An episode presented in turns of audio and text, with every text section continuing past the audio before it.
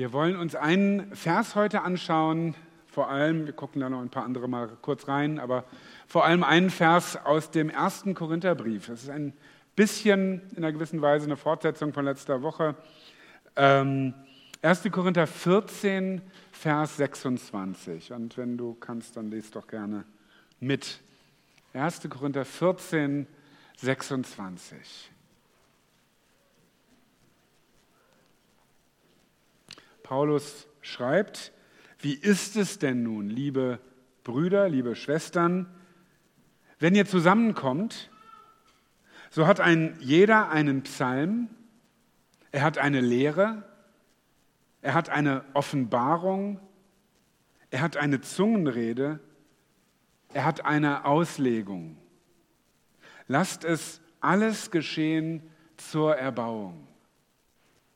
Ich lese es nochmal.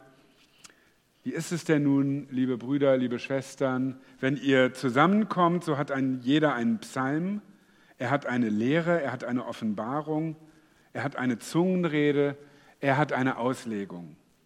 Lasst es alles geschehen zur Erbauung. Amen. Also man könnte, zusammen, man könnte es anders formulieren, wenn wir zusammenkommen, sagt Paulus, als Geschwister, als Christen, dann bringt jeder etwas mit, damit alle aufgebaut werden. Das ist was er sagt. Ne? Jeder bringt was mit. Ich kenne das manchmal beim Buffet oder so. Äh, bring and share. Jeder bringt was mit, damit alle aufgebaut, damit alle gestärkt werden. Wir haben letzte Woche ein bisschen, wir haben über Anbetung gesprochen und über die etwas überraschende vielleicht Aussage im Kolosserbrief, dass in der Anbetung wir nicht nur zu Gott beten, zu Gott singen, sondern dass wir einander auch ermutigen, ermahnen, einander lehren, auch da, wo wir miteinander Jesus anbeten.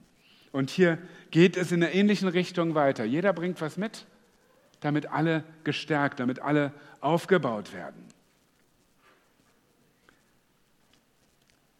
Paulus sagt, wenn ihr zusammenkommt, da will ich mal mit einsteigen. Ähm, welche Rolle spielen Veranstaltungen, Versammlungen, Zusammenkünfte?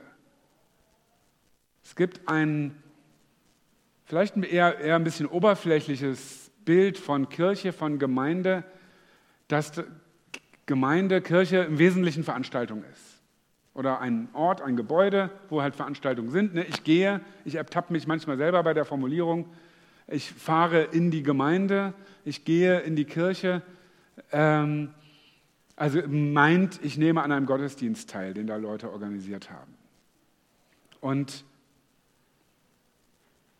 ich habe gesagt, das ist eher ein oberflächliches Bild, denn im Kern bin ich überzeugt und weiß ich, sind viele hier überzeugt, ist Gemeinde mehr als ein Treffen, mehr als eine Veranstaltung, sondern Gemeinde ist, ich versuche eine kleine Definition aus dem Ärmel, eine Gemeinschaft von Jesus-Nachfolgern, die dieser Welt dienen miteinander. Ja, Gemeinschaft von Jesus-Nachfolgern, die miteinander dieser Welt dienen. Das heißt, da wird was getan, da findet irgendwas, wird irgendwas veranstaltet auf eine Weise, das mag wohl sein, aber im Kern geht es um Beziehungen. Und zwar verschiedene Beziehungen, verschiedene Richtungen von Beziehungen. Hm, ne, da ist eine Gemeinschaft, da sind Leute miteinander. Das sind Leute, die Jesus nachfolgen und die dienen der Welt. Also könnte sagen, äh, up, in und out auf Englisch. Also Beziehung nach oben. Wir, haben gemeint, wir sind zusammen, weil wir gemeinsam Jesus folgen. Wir sind nicht hier, weil wir alle das genauso aussehen oder aus äh, irgendwie, wir sind kein Verein von Gleichgesinnten politisch oder von der gleichen Herkunft oder sonst was, keine generationsgleiche Gruppe, Gott sei Dank all das nicht, sondern ganz unterschiedliche Leute, manchmal überraschend unterschiedliche Leute, aber die gemeinsam Jesus folgen. Und dann haben wir aber Gemeinschaft miteinander. Wir sind verbunden nach rechts und links. Wir sind nicht, ich habe das immer wieder gesagt, ich sage es gerne nochmal, wir sind nicht zufällig am gleichen Ort, weil wir das gleiche Ziel haben. Also wenn du zum Aldi gehst, weil du Milch brauchst oder äh, Brötchen oder was weiß ich, äh, dann sind da auch andere, die auch Milch wollen oder Apfelkorn oder irgendwas anderes. Äh, und die sind halt, die sind dir dann vielleicht eher im Weg, weil die vor dir in der Schlange stehen. Aber du gehst normalerweise nicht zum Aldi, um Gemeinschaft zu haben. Das ist, wenn es so ist, nochmal herzliche Einladung in unsere Hauskreise, da kannst du. Äh, so, das ist eher eine etwas traurige äh, Option vielleicht. Sondern du gehst da funktional hin. Ne? Und Männer noch mehr äh, vielleicht, Aldi ist vielleicht ein schlechtes Beispiel. Auch wenn ich Hosen kaufen gehe, ich gehe rein, ziehe eine Hose an, passt, okay, fertig, raus. Das ist nicht Freizeitbeschäftigung so. Ähm, und auch nicht Gemeinschaftserlebnis.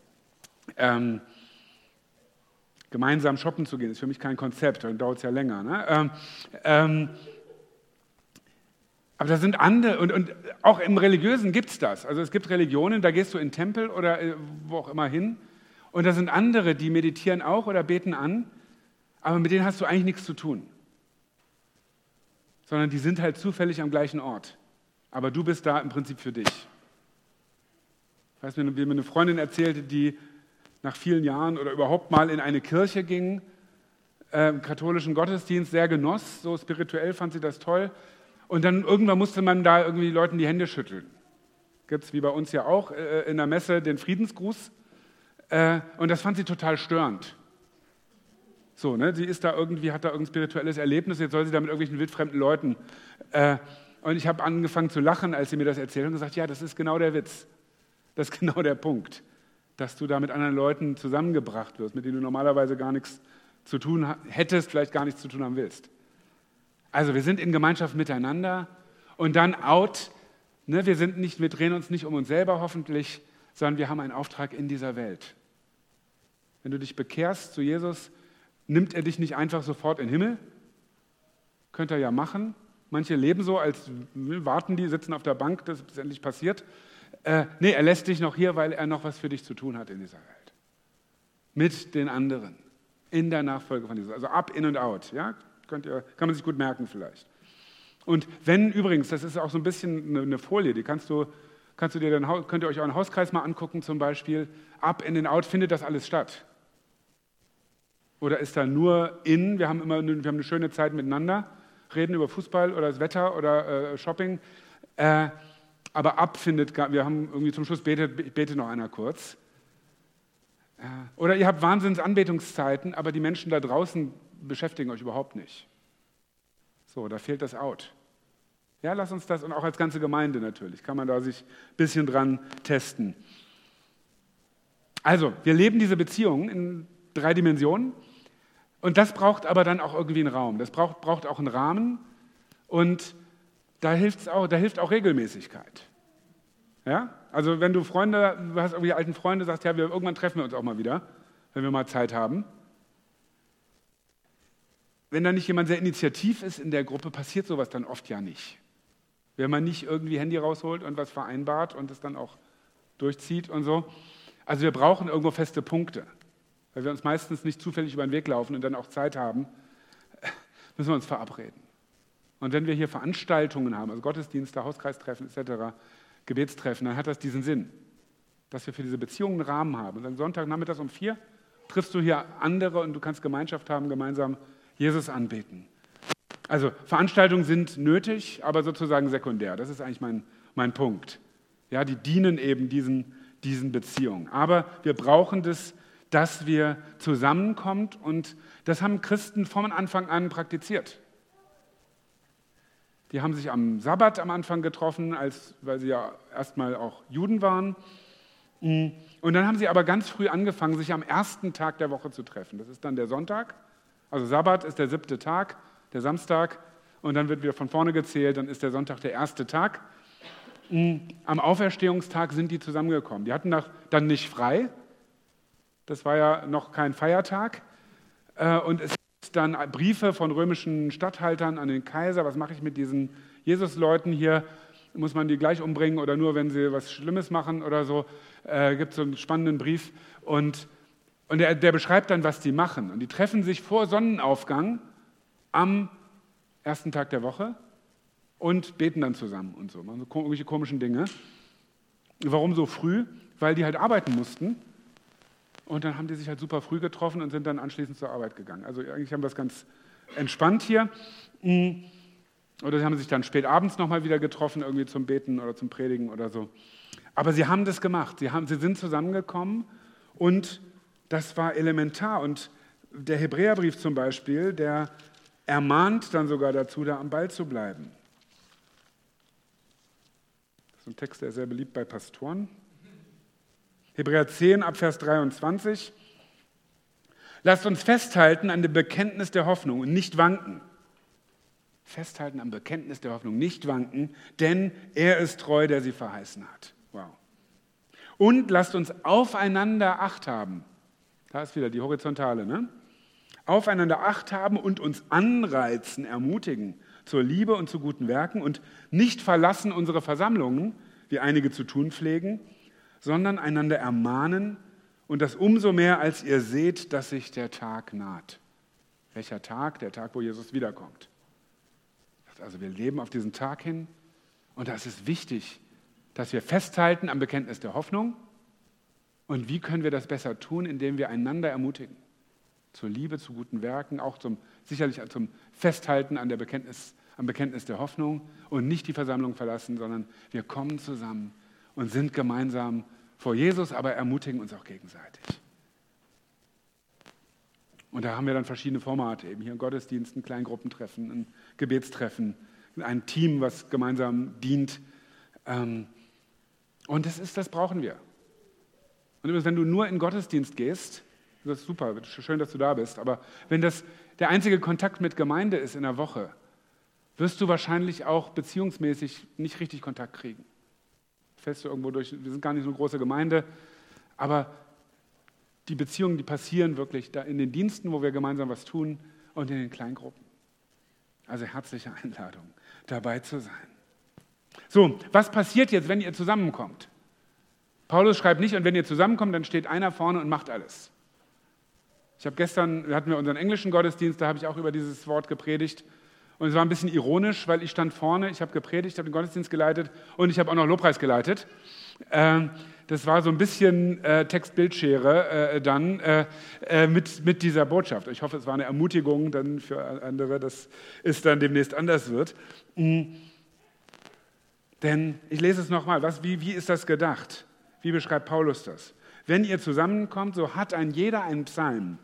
Er hat eine Lehre, er hat eine Offenbarung, er hat eine Zungenrede, er hat eine Auslegung. Lasst es alles geschehen zur Erbauung.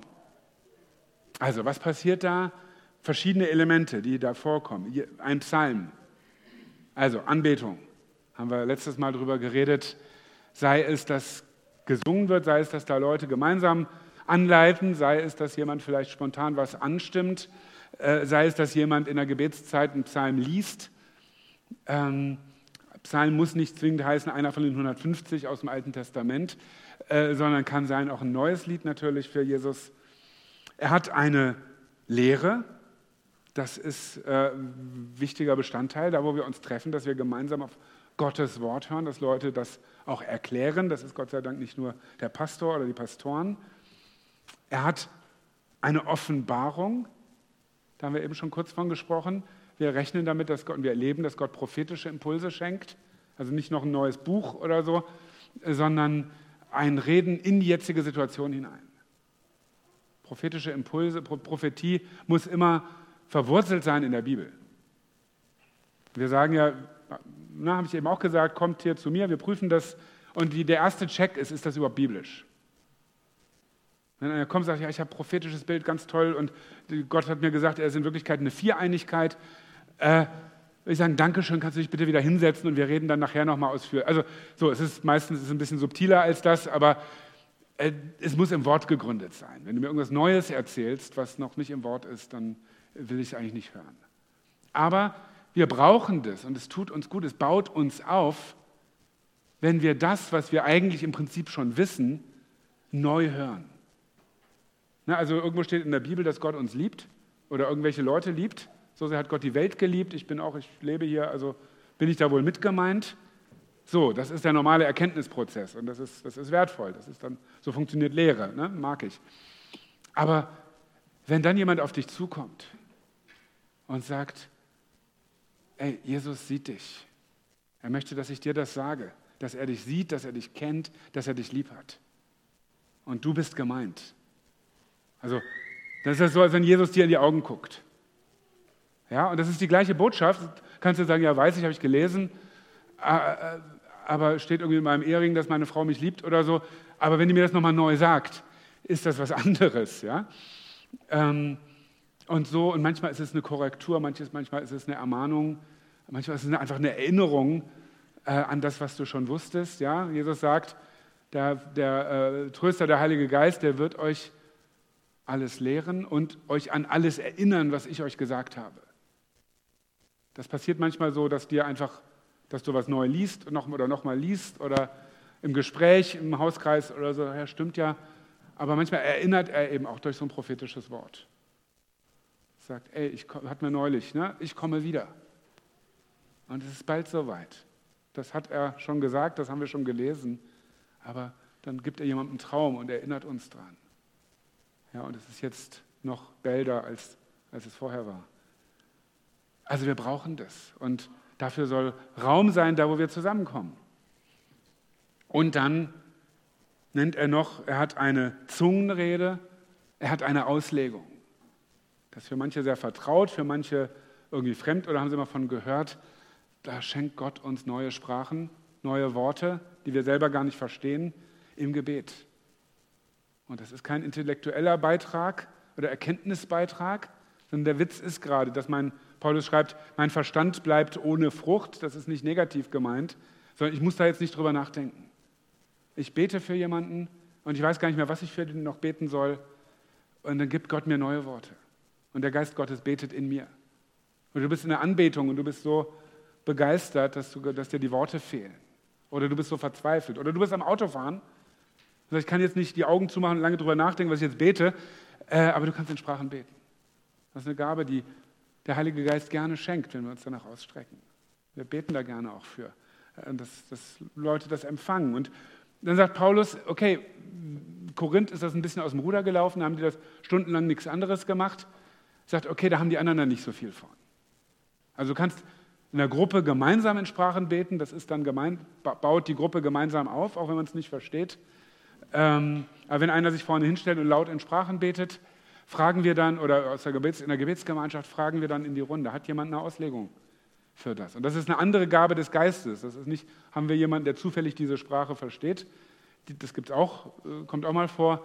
Aber es ist dann auch durch den Geist ein Verstehen, ein, ein Deuten von dem, was da gesagt wurde. Also nicht eine Wort für Wort Übersetzung, sondern ja, ich glaube, was hier gesagt wurde, ist. Und das ist dann meistens ein Gebet, was da formuliert wurde, oder auch eine Botschaft, im Prinzip eine prophetische Botschaft, die der Heilige Geist gibt. Und wir haben es manchmal erlebt, dass dann eine Person laut gesprochen hat und gesagt, ja, ich glaube, Jesus sagt das und das. Und dann hat sich eine zweite Person gemeldet und sagt, ja, ich hatte genau das Gleiche. Da dachte ich, wow, das ist, das ist einfach eine Bestätigung. Ne? Oder es ergänzt sich. Ne? Es ist äh, nochmal noch mal ein anderer Aspekt mit drin oder so. Und Paulus sagt, jetzt bringt das alles zusammen. Wie bei so einem Buffet, jeder bringt was mit. In den verschiedenen Arten von Versammlungen, würde ich dazu sagen. Wir haben dann Treffen, da ist vielleicht mehr Schwerpunkt auf Lehre. Und wir haben Treffen, da ist vielleicht mehr Schwerpunkt auf, auf Anbetung oder auf Hören, prophetisch reden. Und ich glaube, das, das, das kann man machen. Aber all diese, all diese Dinge sollen Raum haben unter uns, damit alle ermutigt werden, gestärkt werden, aufgebaut werden. Deshalb wollen wir dem Raum geben. Es ist nicht irgendwie so ein bisschen Garnierung, dass immer nicht nur einer redet, sondern so wirkt der Geist Gottes. Und wir haben das manchmal, also, also ihr erlebt das, wenn ihr länger dabei seid oder woanders tut der Geist das Gleiche, dass wir dann manchmal die Dinge wirklich aufeinander aufbauen. Wir haben dann kein Programmteam, was lange überlegt, was ist denn das Thema in diesem Gottesdienst, sondern ne, wir haben oft noch nicht mal eine, eine, richtige Absprache zwischen Lobpreisteam Prediger, weil der Prediger oft dann erst spät weiß, was er eigentlich predigt. Ähm, aber die Lieder bauen, bereiten dann plötzlich die Predigt vor, ohne dass das einer, ein Mensch geplant hat. Dann kommt vielleicht noch ein prophetisches Wort was thematisch in die gleiche Richtung geht. Oder jemand betet noch was aus, was dann in der Predigt wieder vorkommt. Und das ist, das ist, mich, mich ermutigt das so sehr, das zu erleben. Wie der Geist Gottes so Dinge zusammenwebt. Ja, und das baut auf. Ich würde den, den Bogen noch ein bisschen weiter spannen. Also jeder bringt was mit. Paulus nennt diese Elemente und ich glaube, das ist keine vollständige Liste. Ja, ich glaube, da gibt es noch mehr Dinge, die dazu beitragen, dass andere aufgebaut werden. Das sind ganz praktische Dienste, die uns, die uns unterstützen natürlich. Das sind aber auch die Dinge, die du als Person mitbringst. Also Gaben, Fähigkeiten, die du empfangen hast. Wir hatten gestern, gestern war jemand hier, äh, der zur Gemeinde gehört, der dann äh, einen Gefahrenpunkt, äh, ich will jetzt keine Angst machen, aber einfach eine Sache wahrgenommen hat, baulich, sagt, nee, das ist, das ist, eine, Gefahrensituation. Wir hatten das neulich ja schon mal mit diesen Gittern an den Treppen, wo dann wir die, unsere Freunde von der Baptistengemeinde angesprochen haben, die jetzt da diese Kunststoffplatten davor gemacht haben, dass da nicht ein kleines Kind irgendwo den Abgang macht. Und so, so eine ähnliche Geschichte. Hat jemand wahrgenommen? Ich sehe sowas gar nicht, das ist nicht aus böser Absicht, aber weil ich einen anderen Fokus und andere Gaben habe. Aber jemand hatte sofort eine Idee, was man da machen könnte, will jetzt mal recherchieren. Und finde ich super, da bringt der Fähigkeiten ein, Kenntnisse bringen wir ein. Aber auch die Erfahrungen, die du in deinem Leben gemacht hast. Und gerade auch schmerzliche Erfahrungen, die du gemacht hast. Vielleicht Zerbruchserfahrungen. Die können eine Stärkung sein, die können ein Segen sein für die anderen. Also, wenn du gerade mittendrin bist und es gerade sau weh tut, wenn dann einer kommt und sagt, oh, damit kannst du aber später mal anderen helfen. Ist, ich habe noch keine Situation erlebt, wo das hilfreich war. Ja, also wenn dir so ein Gedanke kommt, das jemandem zu sagen, mein Pauschaltipp wäre, lass es. Wenn der gerade ne, richtig im Dreck steckt, dann zu sagen, oh ja, aber später kannst du mal Leute ermutigen, der musste erstmal selber durchkommen. Aber es stimmt trotzdem, dass mit dem Schmerz, den wir erlebt haben, dass wir ein Segen sein können für andere, die vielleicht Ähnliches erleben. Sagen, ja, ich weiß, ich weiß, wie sich anfühlt. Ne, ich kann auch empathisch sein, auch bei Sachen, die ich selber nicht erlebt habe, aber es ist was anderes, wenn ich das selber erlebt habe und sage, ja, ich war da. Und ich weiß, was mir überhaupt nicht geholfen hat. Ich weiß, was geholfen hat und vielleicht hilft dir das auch. Also das, was, was du mitbringst, vielleicht auch die Päckchen, die du mitbringst. Du denkst, was soll das denn irgendwem helfen? Kann Jesus benutzen als Segen für andere. Kurz gesagt, das, was auch das andere sind ja auch die Gaben, die er dir gegeben hat, ob das Prophetie ist oder praktische Hilfeleistung oder was anderes. Damit stärkst du die anderen, damit ermutigst du die anderen, damit hilfst du einfach, dass die Dinge laufen.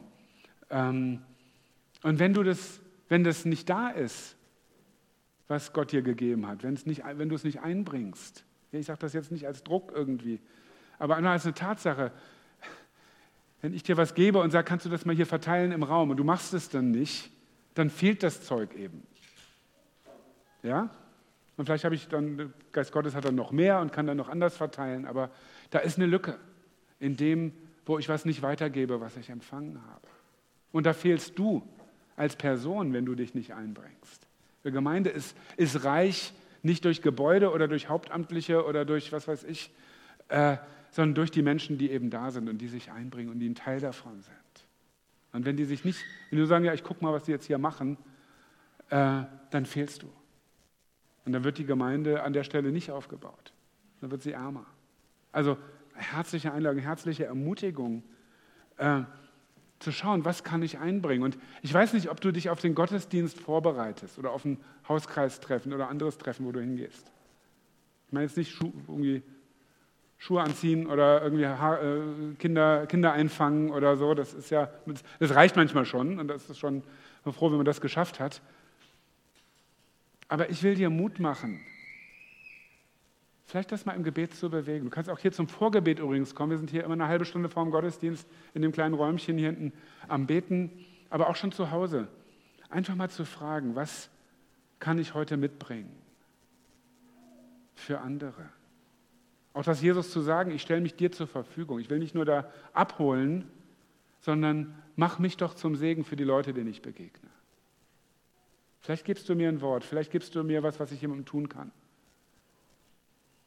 Vielleicht kann ich ganz praktisch jemanden unterstützen.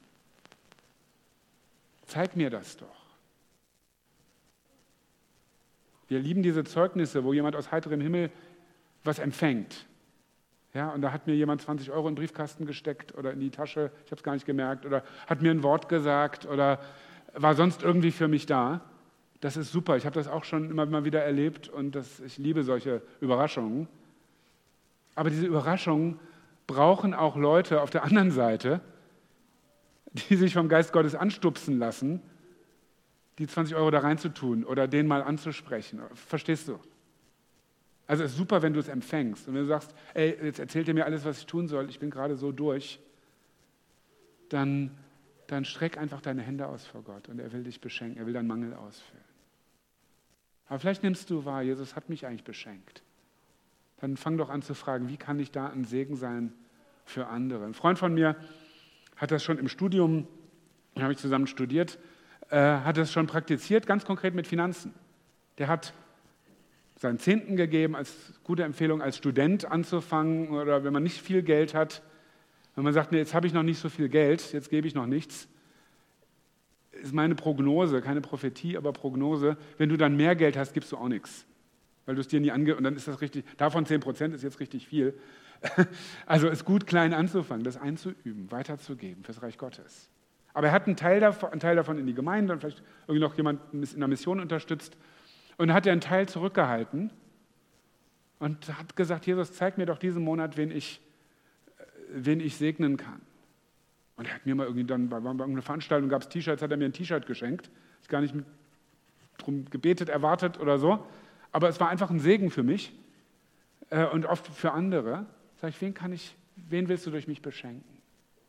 Was passiert denn, wenn du eine Gemeinschaft hast von, von vielen Leuten, die alle mit dieser Frage zusammenkommen, was kann ich dem anderen, was kann ich hier jemandem Gutes tun? Wie kann ich hier jemanden segnen?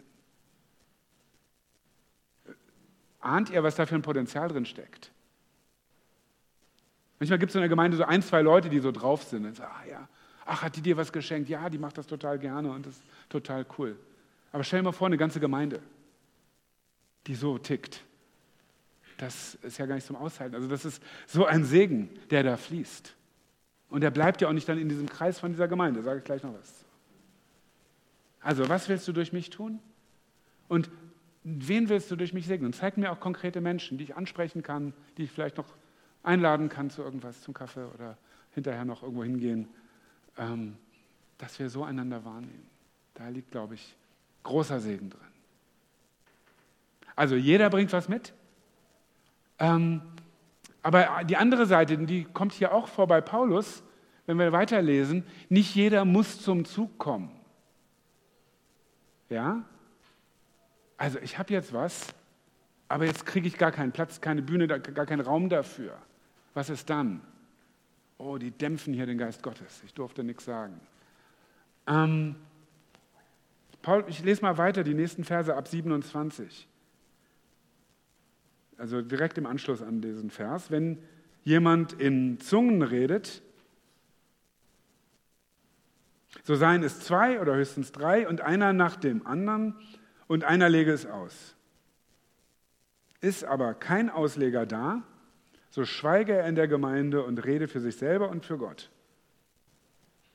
Auch von den Propheten lasst zwei oder drei reden und die anderen lasst darüber urteilen. Wenn aber einem anderen, der dabei sitzt, eine Offenbarung zuteil wird, so schweige der Erste. Ihr könnt alle prophetisch reden, doch einer nach dem anderen, damit alle lernen und alle ermahnt werden. Die Geister der Propheten sind dem Propheten untertan. Denn Gott ist nicht ein Gott der Unordnung, sondern des Friedens. Amen. Also, es soll nicht durcheinander gehen, es soll kein Wettbewerb sein, ich muss das jetzt, also ich habe es manchmal erlebt, dass Leute dann Geistesgaben kennenlernen und dann so anfangen, so geistlich zu hyperventilieren. So, ich habe jetzt was vom Heiligen Geist, das muss jetzt, wow, Gott redet durch mich, das müssen jetzt alle hören. Ich sage, ja, kann sein. Vielleicht war das aber auch jetzt einfach für dich eine Ermutigung. Vielleicht redet, bringt Gott seine Message auch durch jemand anders vor. Und das Ganze kann also in einem Rahmen unter geistlicher Leitung passieren. Deshalb sitzt dann hier jemand und sagt, okay, ich höre es mir erstmal an und irgendwann ist auch genug. Jetzt im Moment sagen wir, okay, wir wollen überhaupt, ne? wir haben jetzt nicht das Problem, dass wir es kappen müssen, aber hatten wir auch schon. Dass dann etliche Leute, kommen noch fünf Leute, die ein Zeugnis erzählen wollen und dann noch Leute, prophetische Eindrücke. Und irgendwann sagt man, okay, ich glaube, ist jetzt, ist jetzt, wir haben jetzt genug gehört. Und wenn wir hier Gottesdienstleiter trainieren, gehört das dazu. Sagen, du hast die Autorität, dann zu sagen, okay, jetzt ist schon der Gottesdienst sehr voll, jetzt ist, es reicht. Nächstes Mal wieder. Und ist der vielleicht ein bisschen betröppelt, weil der hatte doch jetzt was vom Herrn. Aber meine Erfahrung ist, wenn Gott was rüberbringen will, dann findet er Mittel und Wege. Ja, also ich weiß, kennt, meine Mutter hat das immer gesagt, habe ich immer auf die Palme getrieben. Wenn ich was sagen wollte, dann habe ich es vergessen. Ach, wenn es wichtig ist, kommt es wieder. Ja, kennt ihr das?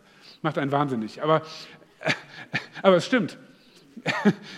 Sage ich jetzt manchmal meinen Kindern. Aber ähm, also wenn du noch, und manchmal ist es so, da jemand hatte noch einen Eindruck, aber es war dann die Zeit vorbei oder hat sich nicht getraut oder so. Und dann kam das in einem Gebet oder in der Predigt oder irgendwo anders. Und wir, wir, manchmal hören wir das, dann kommt die Person und sagt, ja, eigentlich wollte ich das auch sagen. Aber der Heilige Geist hat es schon an den Mann und die Frau gebracht. Versteht ihr, wie das läuft? Also es geht nicht darum, das ist der Schlüssel, es geht nicht darum, dass ich hier zum Zuge komme und was sagen darf, sondern es geht darum, dass die Gemeinde aufgebaut wird. Und wie und durch wen ist eigentlich zweitrangig. Ne, und da hat der, du, du hast da deine tolle Prophetie und dann hat jemand anders was. Und dann sagt, okay, danke schön, reicht jetzt, da hat noch jemand was, der andere hat auch noch was. Ja, das ist voll okay. Was brauchen wir, damit das funktioniert? Damit es eben nicht so Jahrmarkt der Eitelkeiten ist und irgendwie Schaulaufen. Also wir müssen uns immer wieder neu mit dem Heiligen Geist erfüllen lassen. Das ist ja nicht eine einmalige Sache. Ich hatte dann und dann 1981 meine Geistestaufe und äh, so, cool. Aber du brauchst es, dass der Geist, Paulus sagt das im Epheserbrief. Am ersten Kapitel sagt er, ihr seid versiegelt worden mit dem Heiligen Geist, als ihr gläubig wurdet. Wir sagen, okay, super, alles drin, alles dran. Aber dann sagt er in Kapitel 5, lasst euch immer wieder neu vom Heiligen Geist erfüllen. Also wir brauchen das immer wieder neu.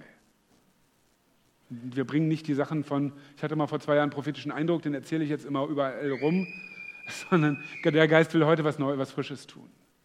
Lass dich da neu erfüllen, lass dich neu beschenken und mit dem, was er dir gibt, mit den Gaben, die, die er dir gibt, geh auf die Knie vor Jesus und sag, es gehört ja alles dir. Es ist ja alles deins. Ist ja nicht gegeben, damit ich groß rauskomme, sondern ist gegeben, damit du verherrlicht wirst, damit die Gemeinde aufgebaut wird. Und wenn, jemand, wenn du damit was anfangen kannst, dann nimm. Wenn es heute nicht passt, dann passt es heute nicht. Aber einer achtet den anderen höher als sich selbst, sagt Paulus. Ja? Jeder suche nicht, was ihm dient, sondern was dem anderen dient. 1. Korinther 10, 24. Es geht nicht um Selbstverwirklichung, es geht um Dienst, um Aufbau für die anderen.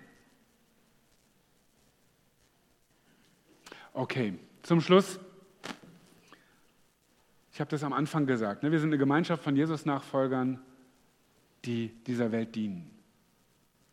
Gemeinde, hat mal jemand gesagt, ist die einzige Organisation, die, die für die Leute organisiert, die, nicht dazu, die für die Leute existiert, die nicht dazugehören. Kirche ist die einzige Organisation, die für die Leute existiert, die nicht dazugehören. Es gibt viele Interessenvertretungen, ne, die natürlich für ihre Mitglieder dann versuchen, was ich, Tarifverhandlungen oder so, was rauszuholen. Das ist ihr, guter Job, ihr gutes Recht, das ist ihr Job. Aber Gemeinde existiert für die, die noch gar nicht dabei sind. Und auch schöne, bunte, charismatische Gottesdienste sind nicht das Ziel an sich. Das ist schön, ich liebe das. Wir waren hier auf der Zentralkonferenz dieses Wochenende großer Segen. Aber das wurde da immer und immer wieder gesagt. Das hier ist nur dafür da, dich vorzubereiten, dich auszurüsten für deinen eigentlichen Job.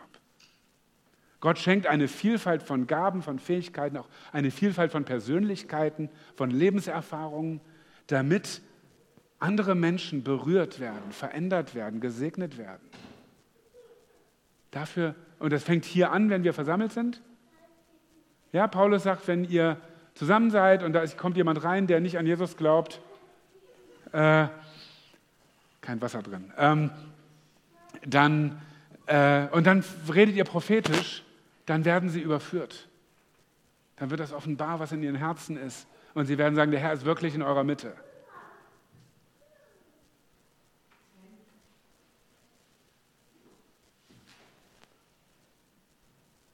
Also da wirkt Gott und das berührt Menschen, das verändert Leben. Danach strecken wir uns aus. Das ist nicht Unterhaltungsprogramm, sondern das Leben verändert werden. Hier, da, wo wir zusammen sind, aber dann auch da, wo du bist. Und vieles von dem, was wir hier machen, ist eigentlich Übungsfeld für deinen Alltag. Also wir wollen keine U-Boot-Christen sein. Ne? Die, kennt ihr das? Die die Woche durchtauchen, sagen, uh, hoffentlich reicht die Luft, und dann Sonntag auftauchen, tief durchatmen und dann wieder abtauchen, sondern da, wo du hingehst, da, wo du morgen hingehst, übermorgen hingehst, da geht ja Jesus in dir hin. Da gehst du hin in der Herrlichkeit Gottes, da gehst du hin in der Kraft des Heiligen Geistes. Und da kannst du mit den Gaben dienen, die Gott dir gegeben hat. Aber da triffst du Leute, die das vielleicht nicht alle toll finden. Und deshalb ist cool, dass du es in der Gemeinde üben kannst. Ja, also hier ein Zeugnis geben von dem, was Jesus in deinem Leben getan hat. Das für manche ist das schon ein Horror, hier irgendwie Mikrofon in der Hand und vor Leuten reden und so. Aber die Leute hier, die finden das wahrscheinlich alle gut, was du erzählst. Und die applaudieren hinterher noch freundlich. Und wenn sie es ein bisschen komisch fanden, was du erzählt hast, applaudieren sie trotzdem freundlich. Also das ist ziemlich, das ist ziemlich safe. Und das ist Absicht, ja? Du kannst das hier üben. Und wenn du ein bisschen dummes Zeug geredet hast, dann kommt jemand und sagt dir das liebevoll hinterher, äh, hinterher und nicht vorne auf der Bühne und so. Ähm, machen wir dann auch, äh, keine Sorge. Ähm, aber da kannst du das üben, mal von dem zu erzählen, was Jesus in deinem Leben getan hat. Weil dann gehst du zur Arbeit und dann fragt dich einer, was hast du nur so am Wochenende gemacht? Äh, und dann erzählst du von dem, was Jesus dir geschenkt hat. Und er findet das total strange. Er sagt, was, du bist doch eigentlich ganz normal, warum bist du jetzt religiös oder was? Äh, so, und das ist gut, wenn du es schon mal geübt hast. Und dann kommst du auch besser damit zurecht und, und auch erlebt hast, da sind andere, die glauben das auch und die finden das auch gut. Das ermutigt dich dann, wenn du dann Leute triffst, die das total weird finden. Ja? Und erst recht, wenn es dann darum geht, für Leute zu beten oder prophetischen Eindruck weiterzugeben. Sag das mit anderen zu machen, die das, also das gegenseitig machen, in einer Kleingruppe oder so. Das ist manchmal schon, schon mal eine Herausforderung. Aber, aber so, das ist eigentlich, eigentlich safe. Und wenn dann, auf, dann bei der Arbeit ein Kollege sagt, ah, ich habe so Rückenschmerzen, dann zu sagen, weiß ich, vielleicht findest du es komisch, aber ich würde gern für dich beten. Und dann sagt er, ja, danke schön. So denkt du, zündest du zu Hause eine Kerze an und fängst du dann da an zu beten. Das erwarten die Leute meistens ja auch nicht. Ähm, es ist gut, wenn du es üben kannst. Und dafür ist Gemeinde ist ein Trainingsfeld. Das ist nicht das Endziel, dass wir hier eine gute Zeit haben, sondern dass du morgen und übermorgen mit Jesus in deinen Alltag gehst. Okay? Und ich habe das vorhin zwischendurch schon mal eingeschoben. Vielleicht sagst du, ui, was soll ich jetzt noch alles machen? Pastor redet heute viel von dem, was wir tun sollen. Das, das Coole ist bei Jesus, der lässt sich nicht übertreffen im Schenken. Gott lässt sich nichts schenken, sagen wir, das stimmt nicht ganz. Ich glaube, wir können was für ihn tun. Aber äh, er lässt sich da nicht übertreffen. Also du wirst nicht arm bei der Geschichte, wenn du ganz viel gibst, sondern du wirst gesegnet. Ich habe vorhin gesagt, Gemeinschaft leben wir stark auch in den Teams. Ja? Wenn du gemeinsam an einem Ziel arbeitest, da erlebst du dann auch eine enge Verbindung mit den anderen. Manchmal mehr, als wenn du eine Gruppe hast, sagst, wir müssen jetzt mal mehr Gemeinschaft haben. Jetzt stellen wir Tee in die Mitte und, und so. Ich mag das, ne? aber, aber gemeinsam auf ein Ziel zu äh, bewegt da oft mehr. Und ich merke am Ende, ich habe eigentlich anderen gedient, aber ich bin am Ende der Gesegnete. Und das sagt, sollte uns nicht überraschen, denn Jesus sagt es ja, Lukas 6, Vers 38, gebt. Also steht in der Bibel, gebt, aber gebt, so wird euch gegeben. Du kriegst was zurück. Ein volles, gedrücktes, gerütteltes und überfließendes Maß wird man in euren Schoß geben. Denn eben mit dem Maß, mit dem ihr messt, wird man euch wieder messen. Wer ist Mann? Das ist Jesus, der dich reich segnet, der dich reich beschenkt, da wo du großzügig bist für andere mit deinen Gaben, mit dem, was du empfangen hast. Du wirst gesegnet da drin. Und die Gemeinde wird aufgebaut. Und die Welt sieht etwas von der Kraft von Jesus. Und Jesus, wir danken dir, dass du uns zusammenstellst als Gemeinschaft von Schwestern und Brüdern, die dir nachfolgen. Dass wir nicht alleine unterwegs sind, einsamer Ranger und irgendwas tun sollen, sondern ja, dass du diese Gemeinschaft schenkst, dass wir einander segnen können, dass wir einander ermutigen können, dass wir einander trainieren können, einander Hilfestellung geben können, Korrektur, alles, was wir brauchen. Und dass wir uns gegenseitig fit machen, dieser Welt zu dienen und deine Liebe in diese Welt zu bringen. Ja, diese Welt braucht es, diese Welt braucht dich. Und du beschenkst uns, damit wir weiter schenken. Ich danke dir für dieses Vorrecht, dass wir ein Teil davon sein dürfen, was du in dieser Welt tust. Halleluja. Amen.